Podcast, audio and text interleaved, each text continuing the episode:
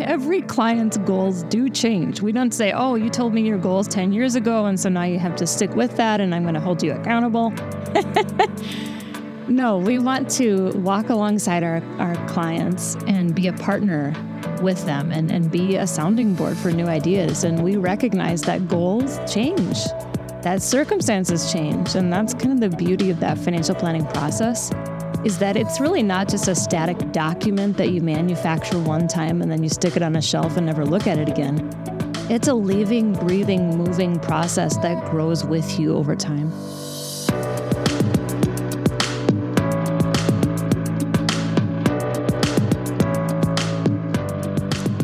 Welcome to the Generosity Now podcast, where we bring you inspiring stories of generosity and whole life stewardship. Our goal is to showcase individuals and organizations making a positive impact in our communities and across the globe. I'm your host, Laure Bossert, Vice President of the National Christian Foundation, Rocky Mountains region, and I'm joined by my incredible co host, Eric Most, President of our office. Eric, how are you today? You know, I'm doing great. I'm. It is a beautiful day here in Colorado. It's getting cool out. Um, really uh, excited. Got a fun event. I'm taking Hudson, my oldest son, to a, a charity event tonight. It's going to be a lot of fun. And so doing really good. Thank you for asking. Good. Well, it's good to see you in the office after your week of vacation, too. So we're happy to have you back. Yes, yes. Glad Always to be here. Fun to be here. Today we have Rachel McDonough joining us again. Rachel is a faith based certified financial planner and a certified kingdom advisor with over 18 years of experience in empowering faith driven investors to pursue a double bottom line of financial returns and positive social impact. For this episode, we're going to be discussing the great wealth transfer. Thanks for joining us, Rachel. We appreciate you being here with us in our Denver office. We just had a great ladies' lunch together, didn't we? We did. Thank you so much for having me. It was an honor and a privilege to meet all the wonderful women at our lunch event today what a dynamic group of leaders and just really visionary, uh, catalytic people in their own circles. Such a tremendous privilege. I know I'm not supposed to jump in too much today, but uh, Rachel, you are our first guest to be back on the podcast. Woohoo! So our second visit with with the podcast. So thank you for coming on again with us. Oh, it's great to be here again, and your office space is gorgeous. Well, we uh, we love it. So thank you, Rachel as I said, we're going to talk about the great wealth transfer. And I can admit that I've heard this term so much and I have had a struggle unpacking it because people in the financial arena seem to understand what it is. Even though I'm in the financial arena, I hadn't understood it. And so that's where, can you just unpack this a little bit for me? Yeah, absolutely. Well, I'll tell you first of all why the great wealth transfer is really important to wealth advisors like myself. The main reason being that most people, when they inherit a sizable amount of wealth, do not stay with their parents' financial advisor. So it's been important for us to um, be aware of the next generation and understand how they think differently about money. And then, in hopes of, of course, retaining some of those clients of our own, um, we want to be well prepared as industry professionals to serve the next generations. Uh, starting out in my career, of course, you know, baby boomers were the ones, silent generation, they were the ones who had the wealth. So we were sort of trained to cater to their preferences and their style of, of wanting to receive service. And of course, millennials and Gen Xers are just very different in the way that they think about money and in the way that they want to be served. I know I'm putting you on the spot a little bit here, Rachel, but baby boomers and silent generation, what was unique about those generations for them as you think about it? I would guess that it was a very those generations were very much run by the males in having the conversations about finances. Yeah, you think of the silent generation, so that would be people born 1925 to 1945, the parents of the boomers. That generation of of course was very traditional in that wives often did not work at all outside of the home. Um, and then as the boomers came along, those are people born in 1946 to 1964 you could definitely see a lot of change starting to come with um, more women coming into the workforce in that generation than ever before. But even still, we were seeing still a lot more kind of male led financial decision making, even in the boomer generation. Right. And those women were actually going to work because it was their husbands were away at war and they needed to still be able to, and they were doing their part here and also providing for their families um, if they had lost their spouses.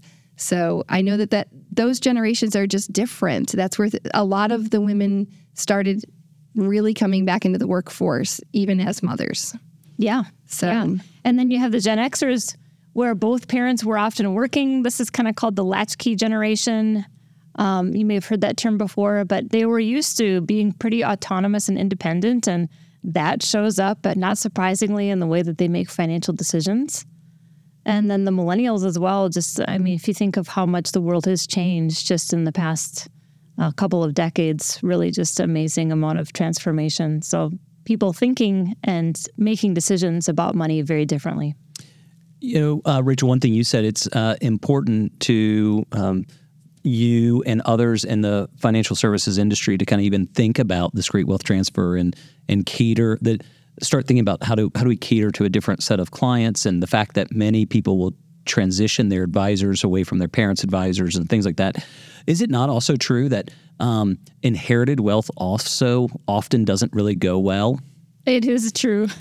and most people aren't really prepared for inherited wealth. That's very, very insightful, Eric. Um, there are some statistics I don't have offhand, but overwhelmingly, the majority of people who inherit a large sum of money find themselves back in exactly the same socioeconomic situation that they were in prior to inheriting within just a few years. Yeah. And that, that's why we're talking about this today because it's it's it's that important that that we don't see these things. Um, uh, that that that inherited wealth doesn't cause issues, um, mm-hmm. and um, and also doesn't, um, and that, that people are prepared for it. So thank you for being here for this conversation. Yeah, absolutely. I've seen it go well, and I've seen it go poorly, and so I'd be happy to just share whatever experiences I can to help our listeners. So the millennials and the Gen Xers sound like they're going to be the greatest inheritors of this wealth. Do we think that they're ready? Well, naturally, some are and some are not for each generation. So we're just going to talk in generalities today. But Gen Xers in general tend to be more skeptical, and that it does extend to their financial choices as well. They tend to be research oriented, which can help them make solid financial decisions. They also tend to be very independent and self reliant. So, around 80% of Gen Xers believe that they have an intermediate to advanced grasp of personal finance fundamentals. So that would cover all topics, including insurance, investing, taxes, and so on. And of course, there are pros and cons to this confidence, right? It is confidence is wonderful, but it can be overconfidence, right? Sometimes we don't know when we're too confident and we don't know which questions to ask because we don't know what we don't know. So the independence and the willingness to kind of roll their sleeves up and do the research is a powerful positive in their favor. Uh, perhaps the the con to that then is that are they really asking for wise counsel? Are they seeking outside perspective from somebody who maybe could help them identify their own blind spots? You know, as a person who was in the insurance industry before I joined the National Christian Foundation, um, I would say that um, I saw consistently that there was this confidence but not one that was rooted in facts. right? Like what you just hit on in that overconfidence is actually, I saw consistently being um, um, more of the right story. And, and also want to just circle back, like um, we are talking about the great wealth transfer. I think we we we missed it um, when we talk about like how much are we we talking about that we're projecting as this great wealth transfer over the next like twenty years. Yeah, so right now the estimate is about $84.4 trillion in assets that will move through the year 2045. That's an enormous amount of wealth. Yeah, that's, uh, you know, from just two years ago, all the same kind of research and papers was saying 63 um, trillion dollars. So just in two years, that number has grown by over 20 trillion. That's amazing. Tr- trillion dollars. Uh, it, it, absolutely unbelievable. So thanks thanks for framing that for us. And the other piece of that is most of that wealth is going to go to lifestyle, to investments. A small fraction um, is actually going to go to charities, and the, that's the part that I think is amazing. We heard, I think, on the research that there was a bigger percentage previously that would actually go to charities and not go to the heirs, but more and more the percentage is rising of what's going to heirs. Mm-hmm. That's right. I'm fascinated with that whole independent and self reliant. I'm a Gen Xer. I am absolutely independent and self reliant. I'm just going to admit it. Um, I'm barely, you know, I'm in, barely in that group, but it, I fit that, right? Um, yeah. I do fit that whole characteristic. Um, and in that, I'm thinking, well, do I want to pay somebody for something that I don't need? You know, and I think, do I really need this? Do I really want to pay for that expertise? And in this world, that is a huge help. Is it also helps us get outside of ourselves mm. and to really learn what we don't know. And those third party people in our lives can sometimes really help us in our and even unpacking what we truly believe by asking questions that we haven't thought about. Yeah. I also personally identify with many of the Gen Xer traits. I've got kind of both camps a little bit that I personally relate to, but the independence, the autonomy, the kind of entrepreneurial spirit of the Gen Xers really fits for me. And one of the things that I would just share just personally is that I have chosen, even though I've got about 20 years of experience as a financial planner, I've chosen to hire financial planners myself. And I do that just like you said, Laure, because I need someone else's perspective. It's not just me and my husband getting together, even if we do a great job of trying to be in unity with each other, even if we're prayerful, we value the wise counsel of someone outside of our little bubble that can speak truth and can ask us the right questions, can help us hold accountability. I mean, accountability has this kind of bad reputation. I think sometimes it's like, oh, people are going to tell me what I'm doing wrong. No, no, no. Accountability is helping us lift our eyes to the proper version of ourselves that we want to move towards and having someone who's going to hold us accountable to our true identity and our true self to really live out the calling that God has for us.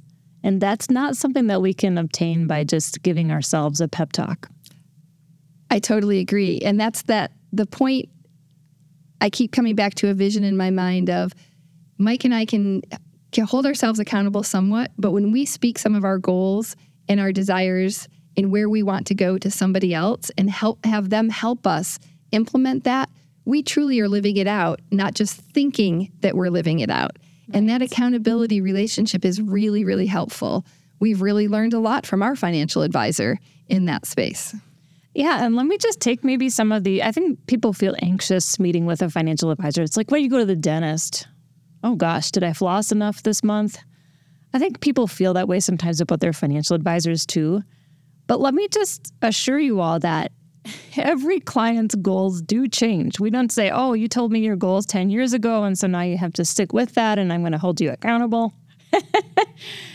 no, we want to walk alongside our, our clients and be a partner with them and, and be a sounding board for new ideas. And we recognize that goals change, that circumstances change. And that's kind of the beauty of that financial planning process is that it's really not just a static document that you manufacture one time and then you stick it on a shelf and never look at it again. It's a living, breathing, moving process that grows with you over time. Just so well said. Thank you. Hey, how about we were talking about the uh, we were talking about the Gen Xers and um, and maybe as the uh, resident um, who lives in the millennial generation, just barely, but but but in the millennial generation, let, us just talk about that generation just real quick and and give just a little bit of you know what what differentiates them over the Gen Xers. And actually some of the statistics that I've heard is that more of this wealth that's being transferred is actually skipping the Gen X generation, which is uh, Laure, you, Rachel, and, and it's coming to the millennial and actually then the the Gen Z or Gen Alpha or the next. I, I, there's a couple different names out there for the for the generation after us that they're still trying to solidify. I think, but um um and so that generation. Let's talk about what makes them unique, yeah. and then and these uniquenesses, though, be it a, a a, Gen Xer who's who's inheriting a, a, gen, a millennial or even a, Gen Z and next. Um, they, they have different components to them, and each of them have like different bents that they're coming to with um, with how they're stewarding finances today and how we expect that to translate in the future. You know, Eric, I think the millennials kind of had a bad reputation going for a while. yes. they were sort of known as the $5 latte avocado toast generation that got There are some of those. Trophies. There are some of those, just to be clear. But I think when we when we take a step back and look at the generation as a whole, they've really matured and come into their own. They've grown up a lot. And we're seeing now that millennials are actually ahead of the curve in many ways when it comes to managing their finances. They're more likely to have clear stated goals and a written financial plan. 34% of them versus only 21% of Gen Xers and only 18% of baby boomers have a financial plan. They're also debt averse. You know, I was very shocked as I did the research for this podcast to learn that only 35 I'm sorry, only about 30% of them have a credit card at all. Like they're using debit cards or paying in cash. This is just very different from uh, previous generations. And the Gen Xers, even though they're a bit older and they may have more wealth, because they're more entrepreneurial and more risk taking, they tend to carry a higher debt load. So the millennials, I think we got to maybe second guess if we've had a, a, a bad reputation in our minds about them. They're really coming into their own. They're very comfortable using technology to manage their finances and the financial tools that are available online. 35% of them have had experience with student loans, and that's caused them to be careful about debt in general and just to prefer avoiding it whenever possible. I love hearing this about the millennials because I do th- agree they've had a bad rap. And this is great knowledge to have. You think about just new tools that they've had and they're using them to be able to have, I mean, to use a financial app to track everything, to know where things are happening. That's fabulous. They're knowing where their money's going and they're making their they're making conscious decisions. I love that you use the word conscious, Laure, because that's exactly what we're seeing is a very intentional generation. They are really the first generation where the majority of them, 59%, say that they would actually pay more for an eco friendly version of a product. That's the highest figure of any generation. So we're seeing millennials as people who really are driven by their values. We see this to a great degree with investing, where millennials are the generation. Uh, women are strong in this area too, but millennials as a generation are very strong in their preference to align their investments with their values.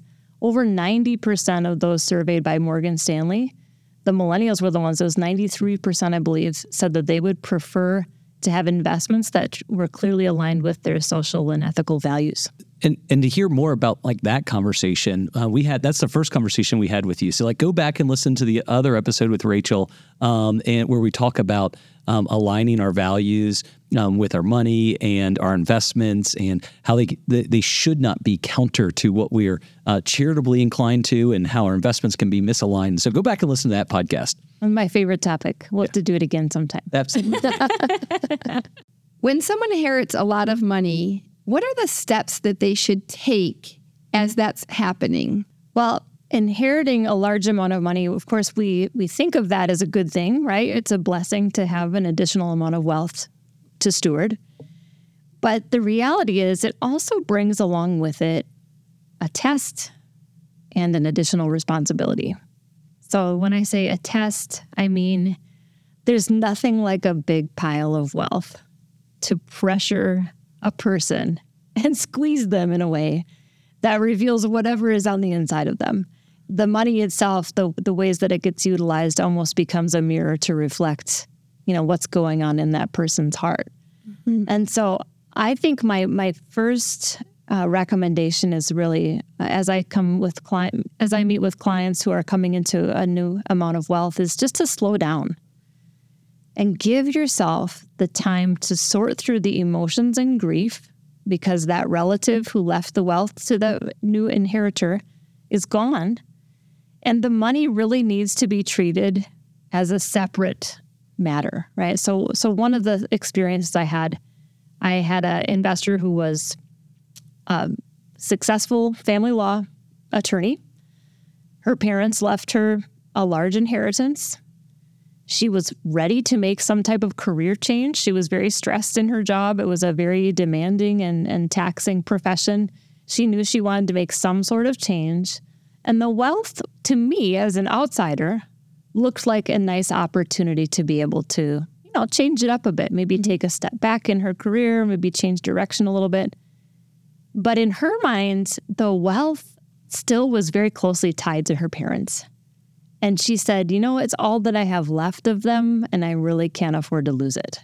And so she took a very different risk posture around that resource. And I don't think she felt, you know, I'm not saying that it, her story didn't end this way, but it took a long time before she was able to feel free to utilize the resources effectively in alignment with her own priorities and values. And so I think one of the best things that we can do is just to slow down and not make any immediate decisions. Even if we feel like they're the right decisions, like even if we feel very confident that we know what we want to do, just slowing down a little bit. Like, for example, let's say you inherit a million dollars and you want to tithe off the top. Slowing down a bit can help you figure out how to do that in the most effective manner and which property really would be the right piece to give and which properties or assets would be the right ones to retain for other purposes. So, um, I think slowing down gives us time to grieve, it gives us time to think, it also gives us time to experience the, the that test of character and to do some soul searching. I interviewed one of my clients in, in preparation for this interview with, with you all today, and they said, what was it like when you inherited a large sum from your father? I said, what were the thing or the steps that you went through? And he said the first one was that heart test. You know, he walked into church one day and said, I bet we're the only people here. And, you know, just in his own head, of course, didn't say it out loud, but he said, I bet we're the only people here with X amount of dollars. And then immediately was repulsed by that thought. But we need to give ourselves time to sit with kind of what's within our own hearts and, and getting our identity really solidly from the Lord Himself so that the wealth doesn't become somehow intertwined with our identity and who we are as people. Rachel, I have a thought around that because a lot of people I talk to in some of the financial, they have some level of an expectation of what they're going to inherit. And I think they think they've processed what they would do with the money when they've inherited it. But I'm hearing from you that that even before you get the money thoughts could also be very different after you get the money. And sitting and being patient and being thoughtful and giving some time would be really wise for people to because having the money is different than thinking you're going to get the money because all of a sudden you have to live out those values. And are they aligned of what you thought you would do to what you really will do? And have you given it thought once you actually have the ownership? That weighty feeling of this is all my I have left of my parents. Those things don't happen without the emotions of also losing them. Yeah I think it is different when it actually happens versus the planning ahead or thinking ahead of, of time what it would be like or what you would do. Um, I also think that the the actual receiving of the the wealth like that that is not the time that you want to start thinking about it. So i don't want to discourage anyone from planning ahead and especially the identity piece like getting our identity solidly squared away before it happens is amazingly valuable like that's probably the single most valuable thing that a person could do to be prepared for their next season no matter what it is whether it's inheriting or promotion or whatever mm-hmm. but yeah it is a, definitely a different feeling when it's in your account Right. And that's that just that take those few moments once you actually do to really give yourself some time to sort through it all. Yeah, I think I think time to sort through it from an emotional standpoint and from a character development standpoint or spiritual standpoint. I think also taking time to get educated before you make decisions. Let's go back to our comments earlier about the Gen Xers. Again, confidence does not equal preparedness. Confidence is good, but taking time to get educated on all of our options helps us to make regret-free decisions that we're not going to later say, "Oh, I wish I would I wish I would have thought about this first. Um, so taking time to get educated and being patient with yourself.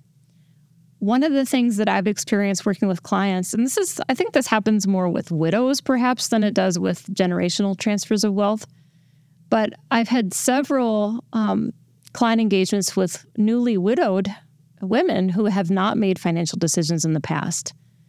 And it just takes time. You don't just sit down with your financial advisor and then understand all of your options and make regret free investment decisions for the rest of your life. It just takes time. It takes time for that investment management and financial planning process to be authentically a manifestation of that unique individual's priorities and values. It takes time for them to learn about different products, to have experience being a participant in the markets. And it's just, it's okay that it takes time. We just, I think we somehow pressure ourselves to make things happen quickly when in reality, a better outcome often happens if we let things unfold more slowly. Talk to us a little bit about how it happens with married couples. And because one is the inheritance is actually coming from one side or another often in those at those times. And how does that play out for married couples when one's an inheritor? Oh yeah, this is oh this is a very interesting uh, setup for a question, Laure. so I've seen lots of things like lots of unusual um, things that I would never have expected so, one example is there was a husband and wife where the wife inherited a large amount of wealth, but she was uncomfortable with financial decision making. So, she was looking to the husband to give leadership in this area, which, by the way, is not wrong. I think it's best done together, but it's okay if one person has more financial aptitude. That's not a that's not a crime. But then he was withholding and, and hesitant because he didn't want to be perceived as money grubbing or trying to control her inheritance from her parents. So I would just say, you know, when we take our marriage vows, we say for richer or for poorer. And oftentimes we've lived through the poorer, right? We've all kind of gone through bumpy patches together. If we've been married for more than a few years, you probably had mm-hmm. one of those where maybe somebody loses a job or there's a bankruptcy or whatever it might be. But let's not forget the richer is also part of what we vowed when we got married is that we said, I'm going to be in this with you. And if this turns out to be that we inherit a windfall, then I will also be in this with you. And we will make these decisions together. And I will not withhold. I will trust your heart that you and I are married for the right reasons. And the money doesn't change our connection, our relationship.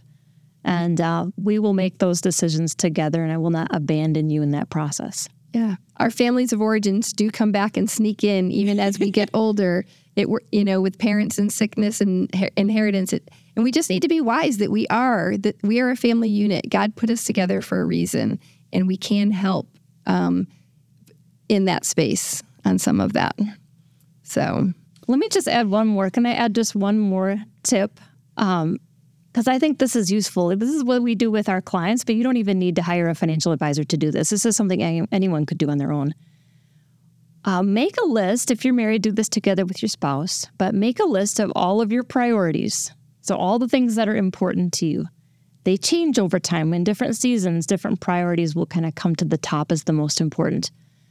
And then try splitting the list in two pieces. The first piece being your current priorities, where you're actively going to allocate either income or assets to those priorities. Let's say um, you have five prior, or let's say you have three. We'll just keep it simple. It's planning for retirement, giving generously, and saving for Johnny's college fund.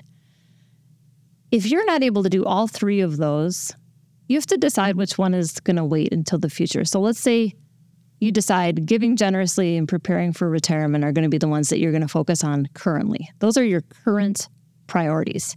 And those are the ones you're going to actively allocate income or assets to right now. And then still write down the future priorities. If saving for college is really important, but you're just not ready to get to it right now today, write it down anyway as a future priority so that you leave a placeholder for yourself to go back to and, and acknowledge that that is still important it's just not one that you're going to tackle right now.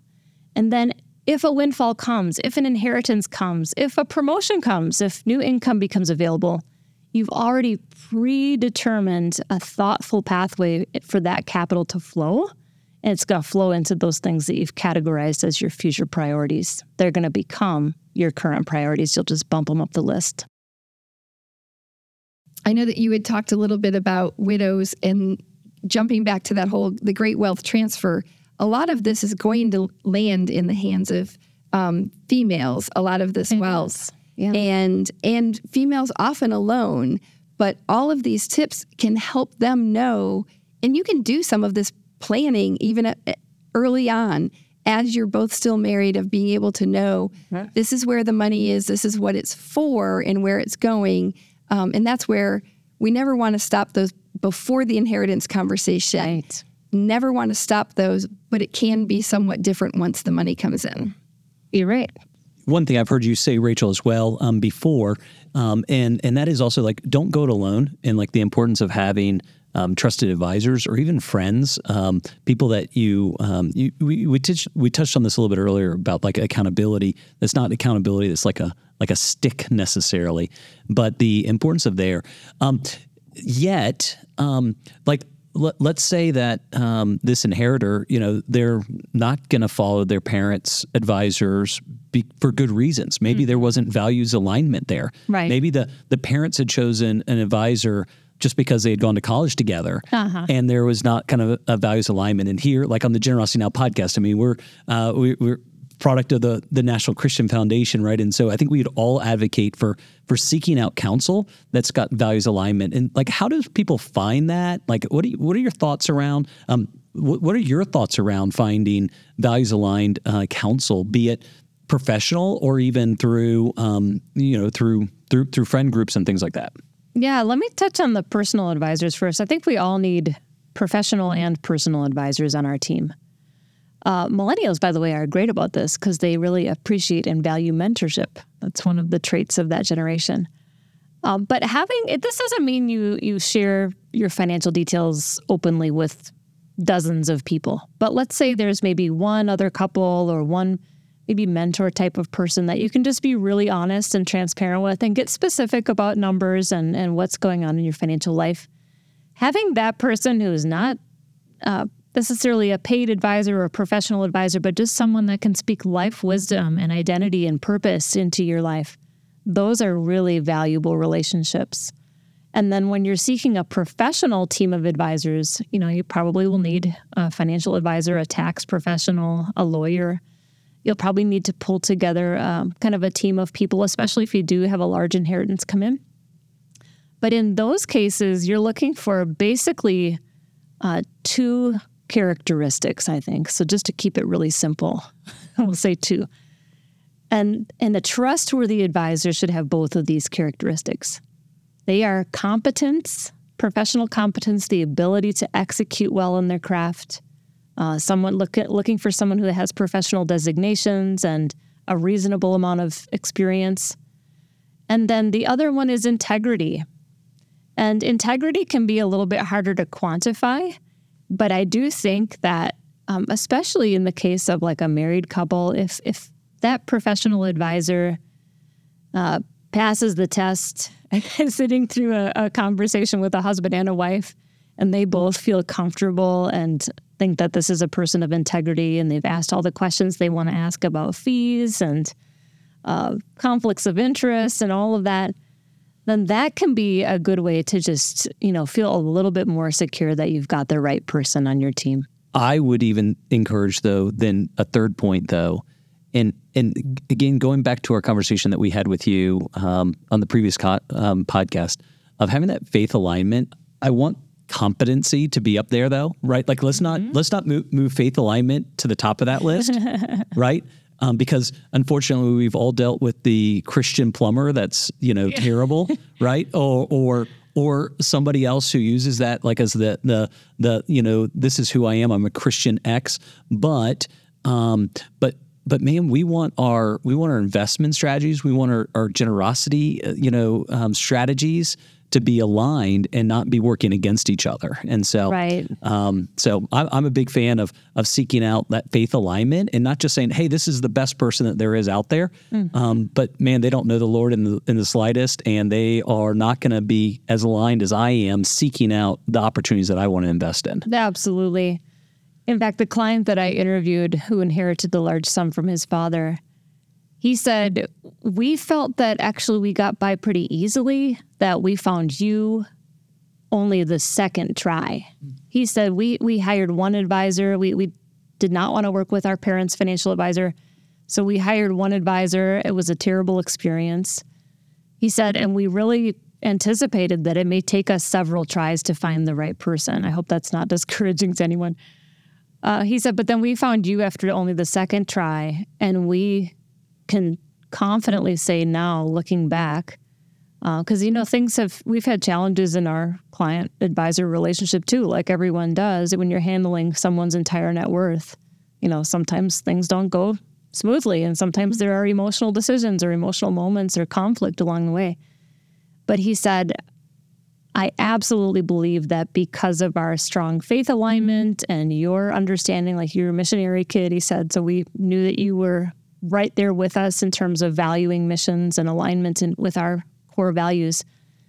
He said, I think it was really our relationship in the Lord that kept our professional relationship so strong. I'm wondering if there's like a list of like really good questions to ask as you're interviewing like a financial advisor or the CPA or the attorney um, you know, in Kim King Kim King's book, When Women Give, there's like this great list of like 40 questions in the back, like how do you evaluate a nonprofit? And I think it's such an incredible list. Like, if you've not looked at the list, I'm going to plug Kim King's book on that. Like, go get her book and look at the list. It's like really, really great.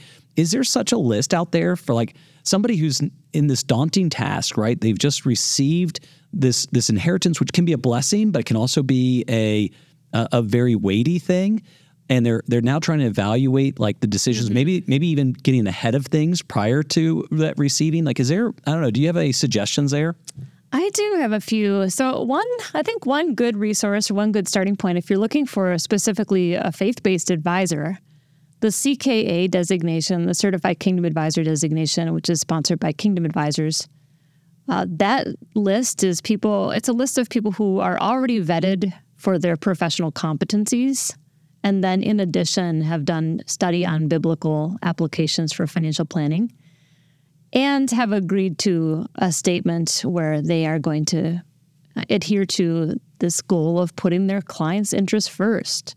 So I think that's a really good initial uh, place to look. Also, this is not faith based, but it's really good in terms of kind of the competency piece. The CFP board, Certified Financial Planner Board, CFP.net, they've got a checklist of questions that you can bring to an, a, a meeting with a potential advisor and mm.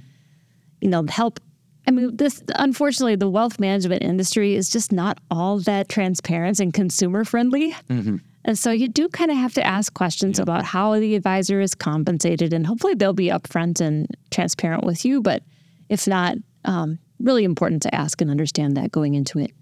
But we really do want to empower our listeners to know interviewing a financial planner is prudent. It is the thing to do. Just because you set up a meeting does not mean you are committed long term to that relationship. And knowing that they have a choice, mm-hmm. it is something that they have a choice um, and that you do want to align. Not to run quickly if there is one of those emotional conflicts, but mm-hmm. um, to really do some interviewing up front and looking for a connection and a fit appropriately. Yeah, I agree. And and staying with the parents advisor is often not the best fit. You know, so even though I talked earlier about mm-hmm.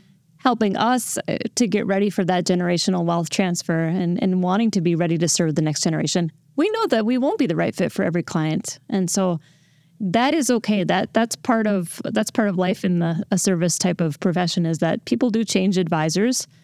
And um, it's important to kind of count the cost and understand what fees or expenses or tax consequences are going to come about with that change. Mm-hmm. But you should never feel locked into some type of professional relationship that just isn't a fit. All right, so we've been talking a lot about the receiver of an inheritance, um, but but hopefully we also have some listeners here that are actually thinking about leaving an inheritance, mm-hmm. and so um, and and we've we you know, Laure and I, and many of us across NCF, we have conversations with really, really generous families that are very thoughtful and have kind of already put together some good plans.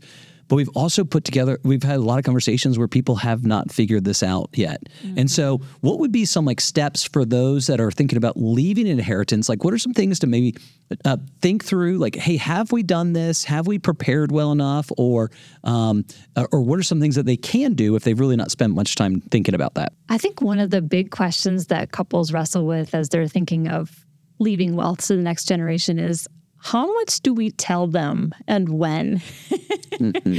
It's kind of taboo for some families to talk about money, um, or certainly not in specific dollar amounts, maybe in like generalities, it might be okay.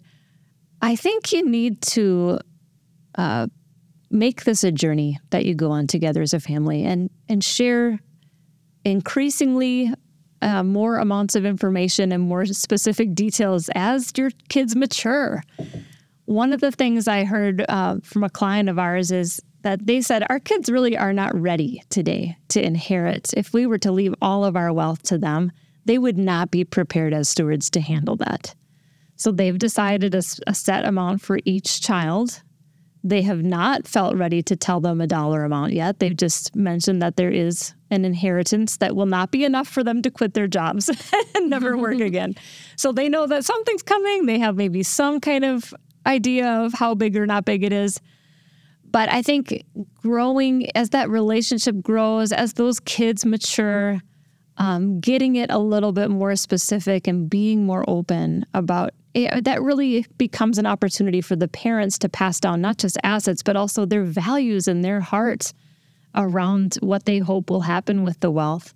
And it doesn't mean that they'll get to control it all, but it means that at least they'll have the opportunity to, as Ron Blue says, you know, do your giving while you're living so you know where it's going. I love that phrase. It's so simple and even if you're not ready to fully release the gift right now, um, kind of having that gifting process unfold over time and, and getting it more specific and having more conversations and communicating.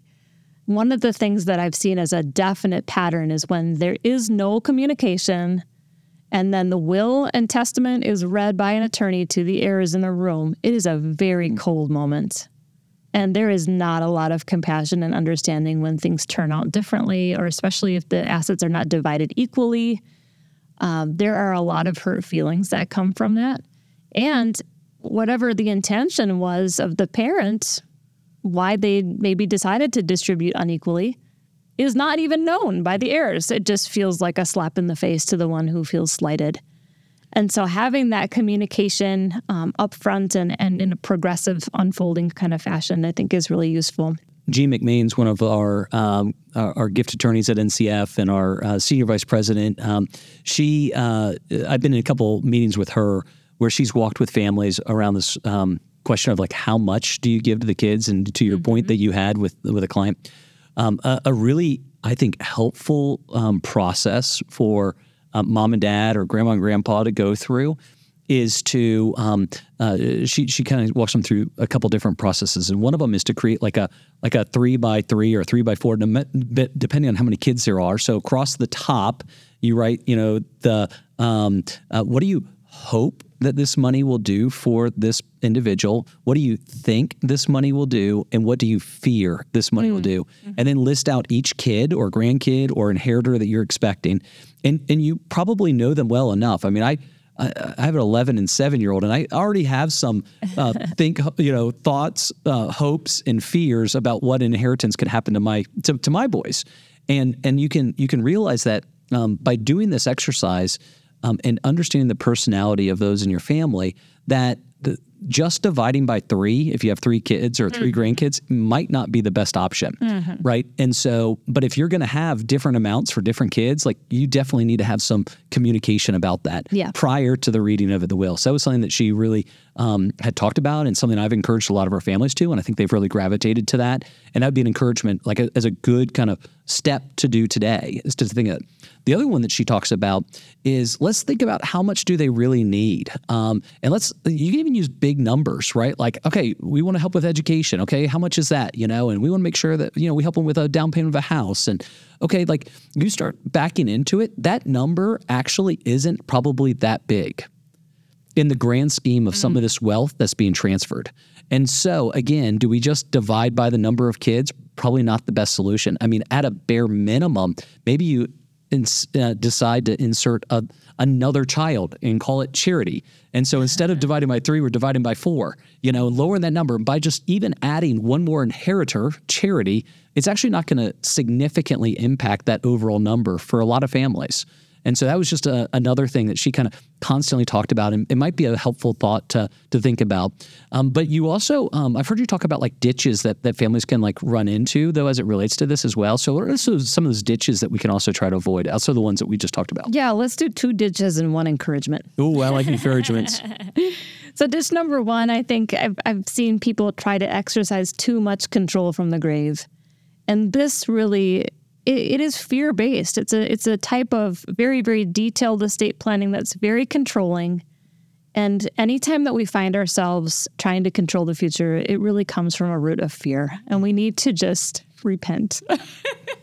There's a really fast pathway out of fear. It's called repenting and trusting the Lord. That okay, He. It's actually a, Psalm 24 1. The earth is the Lord's and everything in it.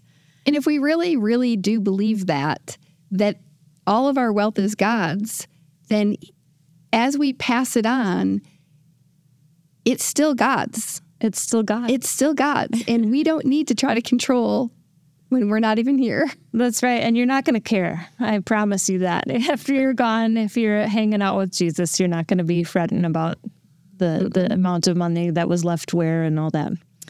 Um, and then ditch number two is I have seen people just not really implement a thoughtful plan, and that is damaging to the next generation. And that also, I think, includes not communicating enough about the plan. That, that can be very hurtful. But, you know, just as to kind of land on a positive note and an exhortation, the Lord Himself, Jesus, is the good shepherd, and He is the good shepherd of every single one of your children and grandchildren, and He will continue to mature them and prepare them to be ready to steward whatever is left to them. And He also can provide for them. So if you decide in, in, in a prayerful conversation with your spouse that you're going to leave a large amount to charity and you feel confident about that, you don't need to second guess it and question it later or have regrets later because He is the provider. He is Jehovah Jireh, and the money itself is not the provider. Amen. Amen. And amen on that. It sounds like there's going to be a percentage of this wealth that's not passed to the heirs, but to charities. How is NCF preparing to assist the givers and their heirs? That's a great question. Um, you know, we are. Um, uh, we have a great podcast where we talk about it. Oh, you're listening to it right now. no, um, uh, no. Hopefully, we are actually building out some resources for families and to think about this. You know, NCF is actually working um, and has has just launched um, some really significant and robust succession planning um, and testamentary giving um, options for families and using um, and, and, and, by succession planning we mean what happens after you've passed away or after you've uh, gone on to glory. We were having a conversation with a family um, earlier this week and um, uh, and they said uh, when you graduate to glory um, the succession plan then goes into place and that's instructions to NCF telling us how you want us to steward the, the remaining funds that are in a giving fund testamentary giving is is reference to like bequests that that come into the will and new money coming into uh, to NCF to be given to charities. And so we have done uh, a significant um, overhaul and, and expansion for the um, succession planning and legacy planning kind of tools at NCF. We also are, are able to help with um, creating um, and ensuring the right language exists to be as efficient as possible with those those gifts that come in. And so we have a lot of great resources at NCF Giving. There's there's a section on our webpage under Legacy that talks about succession planning and testamentary giving. Um, we we hope to and we we love to have conversations with families beforehand and also those that are that are re- receiving um, inheritances to say like, hey, let's be strategic, or we'd love to help you be strategic in thinking through some of these conversations. Our um, our Giving Strategies guidebook, um, if you've not gone through that, it actually has some really great um, questions to ask um, yourself, ask your family. Are are your are your inheritors prepared to receive this wealth? Are the charities that you love ready to receive this this wealth? Um, these are these are good things to think through. Are they prepared? Do they really know what your intentions are? Um, and and what kind of instructions do they have? And so, great resource that we have there. And, um, and I, and I think we will continue to see more and more resources coming out. We're obviously very well prepared, knowing that this is coming um, of the great wealth transfer. I would even say there has been uh, our senior leadership is all about continuing to prepare us as an organization. Um, as you're seeing in these tools, the succession planning for your charitable dollars that are in your donor advised fund, but also with staff as we continue to grow as a ministry. It's exciting to see because our desire is to to walk alongside you, your financial advisors, everybody in this space, to be able to put the plan that God has put in your heart into practice. Um, Rachel, we just really appreciate you being here with us today. My pleasure. We always ask at the end is there a helpful resource um, that our listeners can check out? If I don't know if we have something just specific about the Great Wealth Transfer um, on that or any other topic that you'd like to share with our listeners today. Just our website for my firm is wealthsq.com. Be happy to talk with any of our listeners who have questions or want to kick around some ideas on on preparing the next generation. We also would love to just direct them towards the CKA search tool. So if they're looking for a certified kingdom advisor in their area, uh, they can do that at kingdomadvisors.com and look for the CKA search tool and pop in a zip code and find someone local. Fabulous. Can I give two more? Can I give two more that just came to my mind? Unprepared, unprepared, but it just came to my mind. Um, uh, I think it's Ron Blue's book, "Splitting Heirs." Very good book. Is a really good book for um, for for Gen One that's passing on an inheritance and thinking through that strategy. So if you, if that's you, like getting that book, reading through it is very helpful. Um, and then as a as maybe an inheritor of wealth, um, the living with with wealth without losing your soul book um, is also, I think, a, a, really great resource that I've I've had many of our givers have actually um, said this is this is absolutely fantastic. I think that was written by Steve Perry, um, and so that's uh, living with wealth without losing your soul. And we will put links to all those things, the ones that Rachel mentioned, and these books uh, in our show notes um, at the at the end of this podcast.